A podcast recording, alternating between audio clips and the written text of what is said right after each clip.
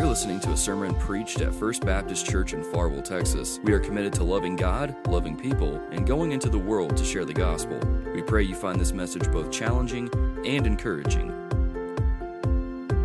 Have your Bibles, I want to invite you to Acts chapter 11. Acts chapter 11, verse 19. Acts chapter 11, verse 19. We have been in a series of through going through the book of Acts, and just it's book of Acts is an incredible uh, book. Uh, that's not an, an easy book by any means to uh, uh to preach through. Has some challenging um, theological doctrines uh, that um, uh, that can that can challenge us sometimes. That we really need to get a, a good grasp on. but it gives us a great uh, picture of our past. It gives us a great model of what the church is to be, and we see clearly how God's. But this has been our theme: God's God's power, uh, God's word, and God's church sends us on our mission. Uh, that's what we've been talking about over the last several weeks, and today we're going to look at this church. You see it in your uh, in your in your uh, little bulletin there, your, your handout, the Gentile church at Antioch. We're going to look at um, this, this, this church that I believe is an incredible model of a Christian church. We, we saw the, the birth of the church at the, uh, the outpouring of the Holy Spirit, and we saw the, uh, the church there in Jerusalem. But, but this is the first church uh, that we see outside of Jerusalem that would be uh, a that well this is when they were first called christians. Up to this point they were uh, they were god-fearers. They were even considered atheists.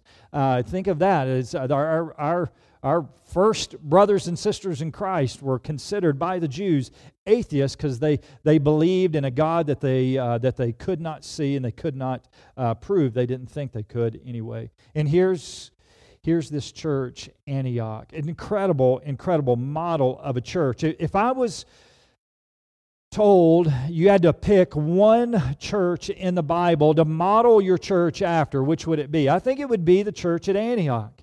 Uh, I, I, think it would be this one, Acts chapter 11, uh, 12, and, and 13 and on. We see this incredible group of believers that, that are birthed in this text that we're going to look at today. And, and I hope that it is a church that we can model, that we can imitate.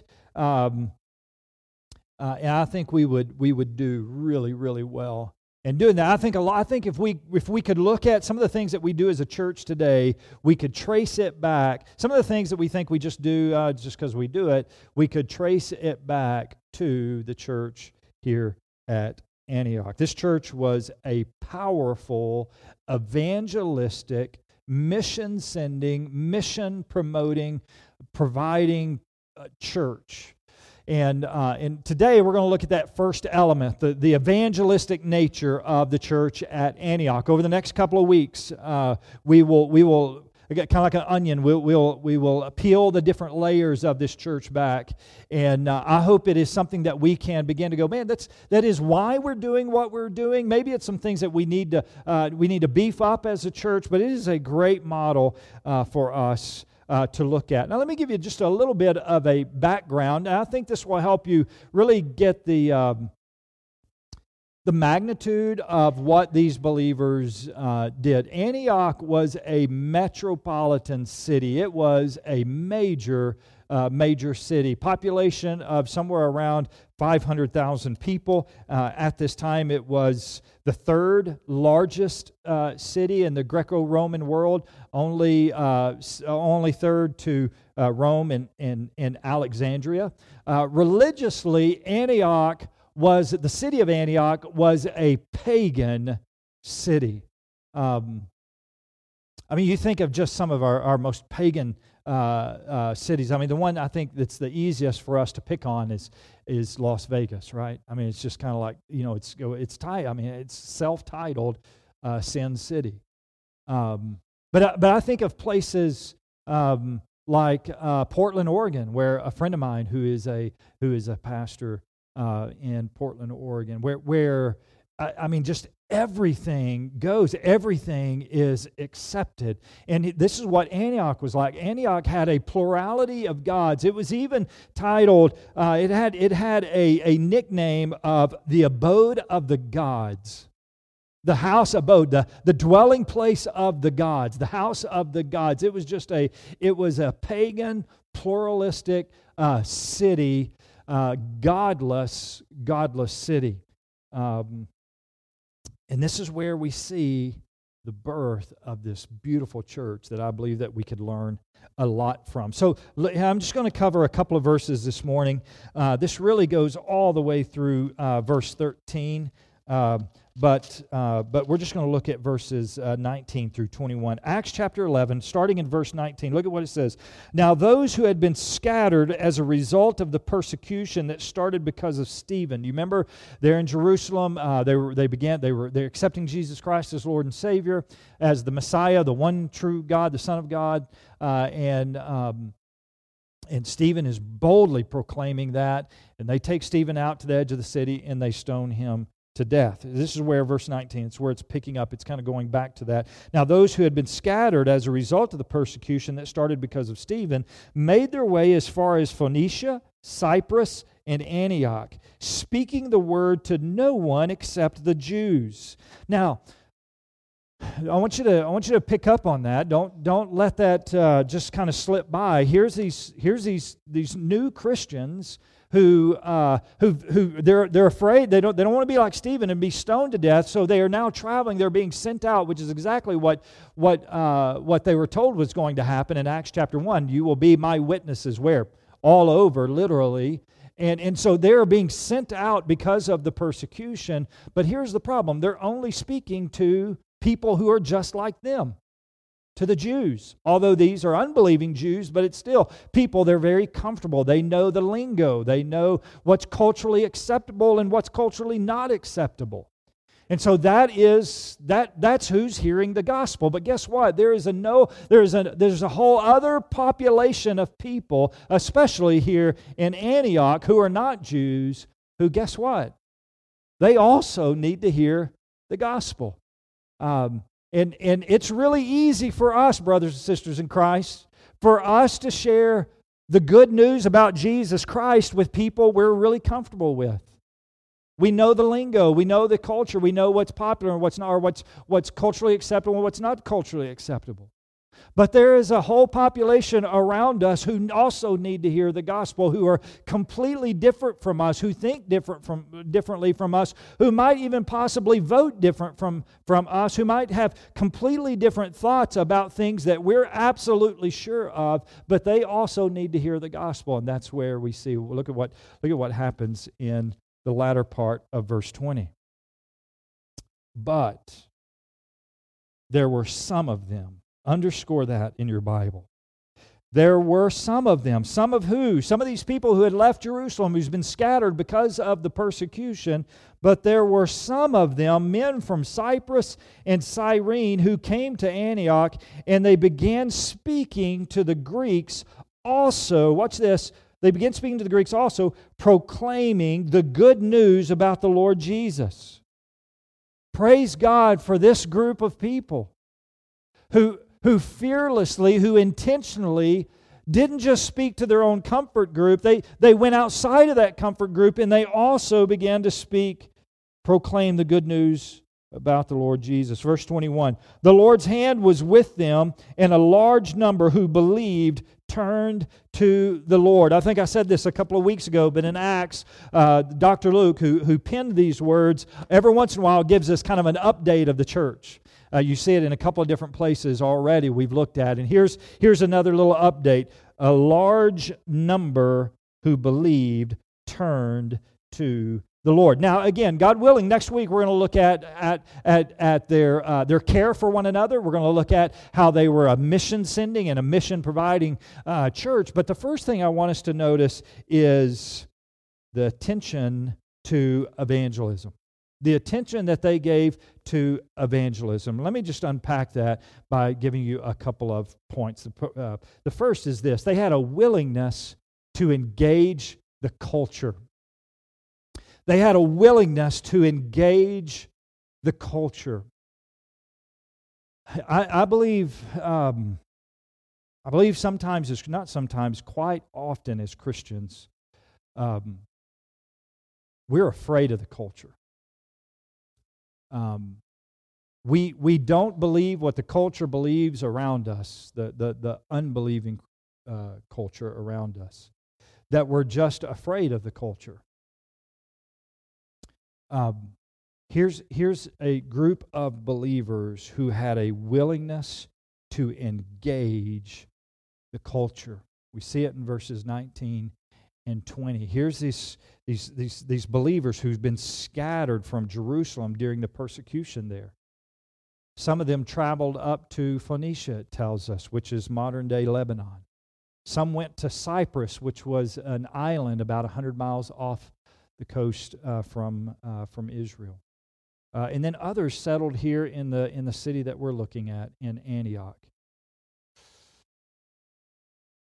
And, and as they were scattered, as I said in, in reading the text, they're just they're going about and they're they're they're they're teaching the good news about Jesus, but they're teaching it to just their their their own people, uh, their their own comfort zone, um, and they're they're really ignoring a whole nother uh, culture of people, a whole other group of people who also needed uh, to hear the gospel. But we have this this phrase, but some of them.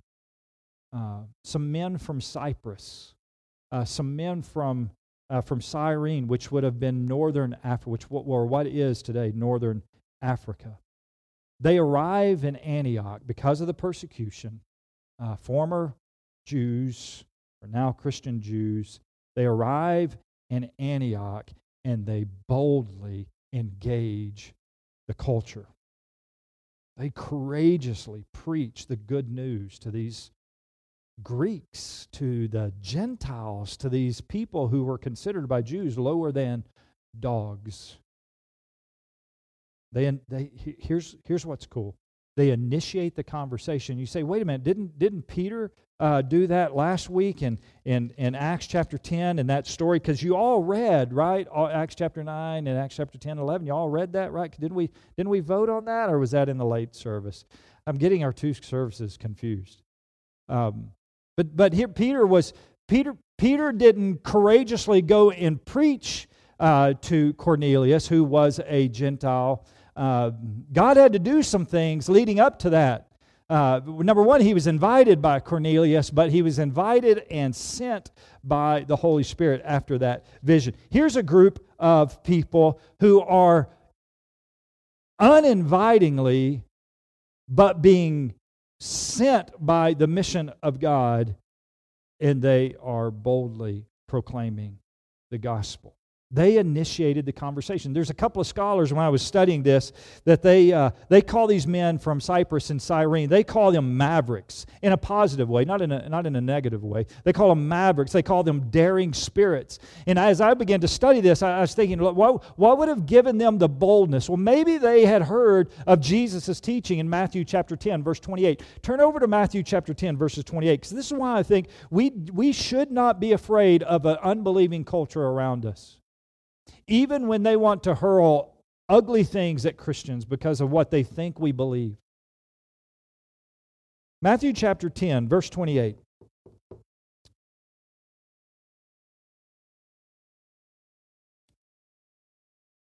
Don't fear those who kill the body, but are not able to kill the soul. that sounds like a hard, you know, lesson to learn, right? Don't fear someone who has the ability to kill you. Fear him who is able to destroy both soul and the body in hell. Maybe they're maybe they had maybe they were already believing what the apostle Paul is going to teach them later on in Philippians chapter 1 verse 21 says this for me to live is Christ to die is gain. They courageously, they boldly and intentionally they are sharing the gospel with these Gentiles. These men who had traveled from northern Africa, they're fearless. They're intentional. Uh, they're engaging these Gentile unbelievers, spreading the gospel among them. They listen, they broke major cultural barriers because the gospel the advancement of the gospel was important to them. The obedience of what, what God had called them to do was, was important to them. And, and the cultural barriers that, that seemed to be just set up, that seemed to be absolute, something that we must not cross, they were willing to cross it and praise God that they did. Today, we're getting to see even the fruit of their willingness to cross these cultural barriers. So, the first reason that this uh, Antioch church is a good model for us is their willingness to engage culture. Uh, we don't see in them um, an anti Gentile bias. Uh, we don't see them just you know going around the uh, the other side of the road uh, because a Gentile is on this side. We see them engaging that Gentile. We don't see them avoiding certain parts of town because of the Gentiles. We see them going to those parts of town because of the Gentiles, and they needed to hear the gospel. We don't see them avoiding certain businesses because of the Gentiles. We see them going to the businesses because they needed to hear the gospel. The Antioch Christians just simply they did not withdraw contact from unbelieving Gentiles because the unbelieving Gentiles needed to hear the gospel.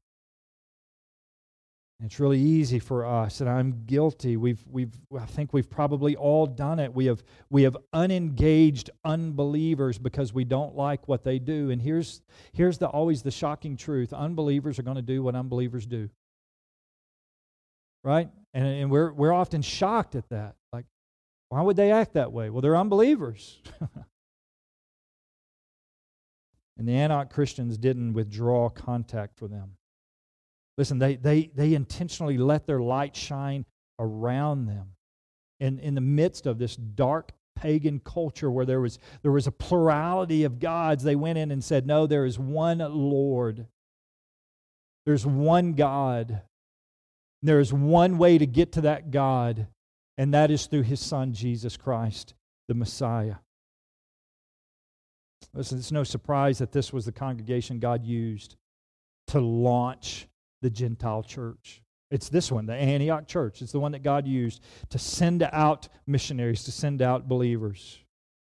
And uh, again, we'll, we'll look at that in a couple of weeks. Listen, to be an Antiochian church, I'm not sure. I wrote that down in my notes, but I'm really not sure if that's a word. To be an Antiochian church or to be a church like Antioch. However, um, what is, whatever's the best way to say that, to, to, be, to be this type of church, we must be involved with people, people who are unlike us, people who believe different from us. Again, believers, unbelievers are going to do what unbelievers do. And, and with that, Christians must do what we have been called to do. Right? Unbelievers are going to do what unbelievers are going to do, and Christians must do what we have been called to do, which is to fearlessly engage the culture around us to see the lost become saved. It's what we've been called to do.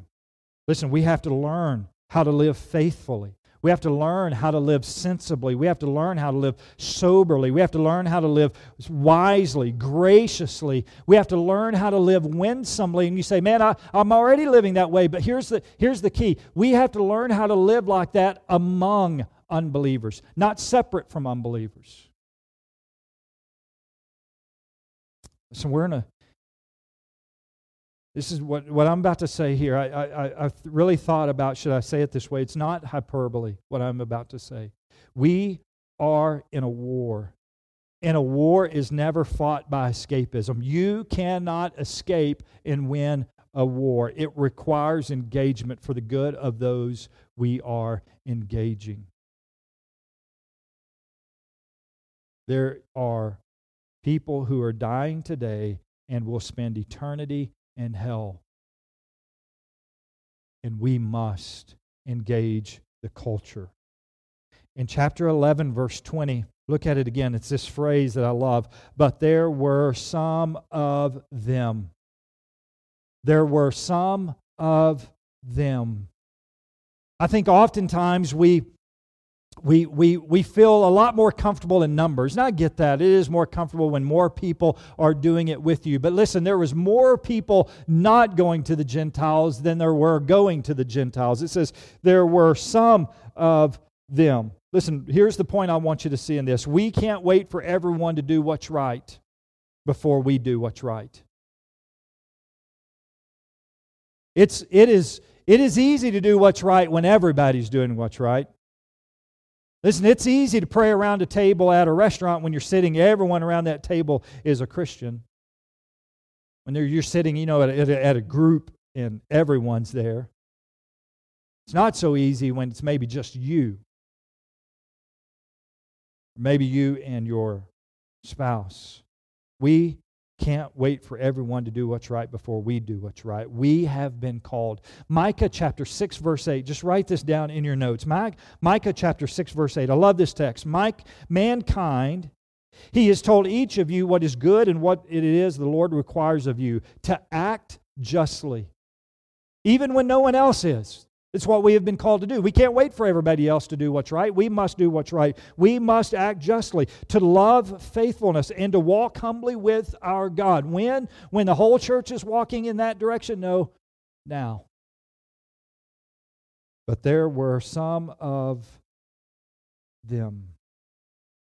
So, this first point I want you to see is their willingness to engage culture. The second is this a personal anonymity. I want you to notice this is key. This is a, there's a personal anonymity. This goes along with this whole, but there were some of them. Listen, we don't know the names of these believers. I, I, I, was about to call them evangelists, but, but sometimes we get in our mind evangelists are those, are those called evangelists that go around and they go from church to church. These were believers who are willing to, to intentionally engage the culture, which is what we've all been called to do. But we don't know their names. We don't know the names of any of them. We know the bare minimum is we know where they came from, but that doesn't really tell us anything about them. Their outreach efforts in Antioch had a ripple effect that we are still feeling today. It can still be felt today in the church, it can still be seen today in the church, yet we know almost nothing about them. And they initiated this worldwide mission, and we don't know their names. Listen, if you ever wondered whether unnamed Christians really make a difference for the kingdom? Acts chapter 11, verse 20 says yes. Can, can I, right here in Farwell, Texas, really make a difference for the kingdom of God? Can I, can I speak into cultural things that are going on that are ungodly? Can I, can I make a difference in this small little corner of the world? And the answer is absolutely yes. These men were just being faithful to Jesus. Uh, we, we don't read anything about a plan. We don't read anything about a program. We don't know anything if they had, if they had a budget. Here's what we do know they had a fearless zeal and a knowledge of the Lord. They, they, they were fearless. They were willing to go into this, this culture that was so opposite of them, that had been so hated by their own people. They were willing to do this. There was just a fearless zeal and a knowledge of the Lord. Look at what it says in, in the latter part of verse 20. But there were some of them, men from Cyprus and Cyrene, Cyrene, who came to Antioch and began speaking to the Greeks also, or I'm sorry, began speaking to the Greeks also, proclaiming the good news about the Lord Jesus. They had a zeal and a knowledge of the gospel. And God worked through them in a mighty way. Um, I, I don't know if you feel this pressure um, or if you feel this or not, but in, in a day of mega churches, um, highly produced podcasts, and um, celebrity Christians. uh, this, this is what seems to be pushing the narrative, the, the books that are being written and the, uh, uh, the, the voices that are being heard seems to be being heard by them. But in a day of that, we desperately need to rediscover the work of men like what we're reading about in this text. We don't know their name. But the ripple effect of their fearlessness, their willingness to be obedient, is still being felt today. Listen, if no one ever knows my name, but people come to faith in Jesus Christ, they come to know his name and love him, then I'm good with that. That's, that's what we see with these guys here. These unsung heroes give us a model to follow. The church at Antioch got started because so called nobodies witnessed to their neighbors. And listen, without a doubt, there are gifted evangelists. There are some people, and I know some of them, like they can read the menu at Denny's and six people are going to get saved. But that's, that's, not, but that's not all of us, but every single one of us is called to share the gospel. There's not, there's not any Christian who has been saved that God has said, you know what, this, this task is not for you. No, we've all been called to do that. And we all have a message. We all have a we all have a story. If you've been saved, then listen, you were dead and now you are alive. That's an incredible story. I was, now I am. Well, how did that happen? Because of Jesus Christ. Let me tell you about him. There's your story. Listen, to lifestyle evangelism is a calling on each and every one of us who've been saved by the blood of Jesus Christ. So you have this this anonymity. You have this, this willingness to engage the, uh, the, the, the, the culture. But the third is I want you to see this it's the Lord's sovereignty.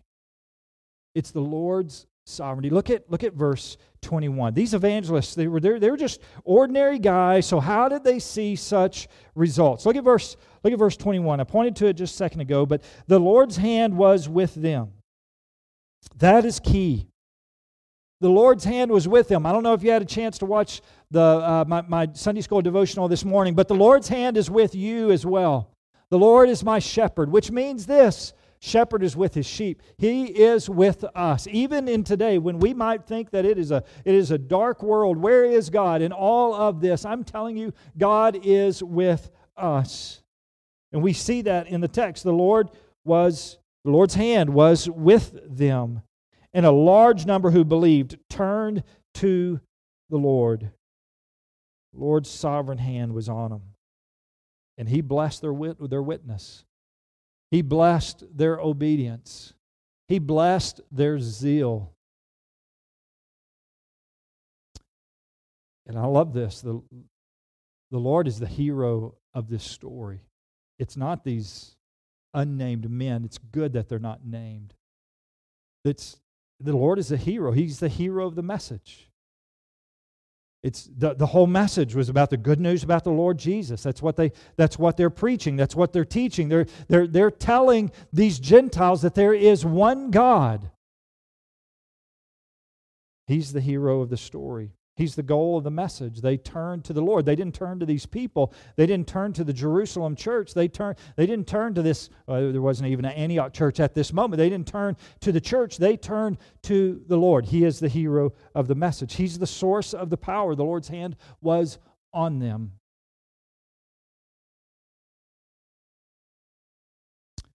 Jesus was building his church. I mean, you think about some of the most pagan cities pagan neighborhoods, pagan people. And, and we might look at that, we'd go, man, God would never move there. They don't deserve it. It's, this is exactly where God moved. And he planted a church right in the center of this pagan, idol worshiping, multicultural mega Listen, we can't manipulate the hand of the Lord into doing amazing things. We can't, um, we can't move his hand. We can't make him do anything. But I believe that they were a praying church. I believe these, these men, these, these some of them, these, the, the few of these, I believe they were a praying people. And I believe it will bear its, itself out as we go through the rest of chapter 11, 12, and into 13. We will see that they were a praying people. And I don't know exactly what they were praying, but I want, I want to point you back to Acts chapter 4. Acts chapter 4, verse 24. Go back there with me, and I want you to, I want us to, I want us just to revisit this prayer. Peter and John have been arrested and now they have been they have been released. And I want you to hear this prayer. The last part of verse 24. They say this, "Master, you are the one who made the heaven, the earth and the sea and everything in them." You said through the Holy Spirit by the mouth of our father David, they're actually going back to Psalm chapter 2.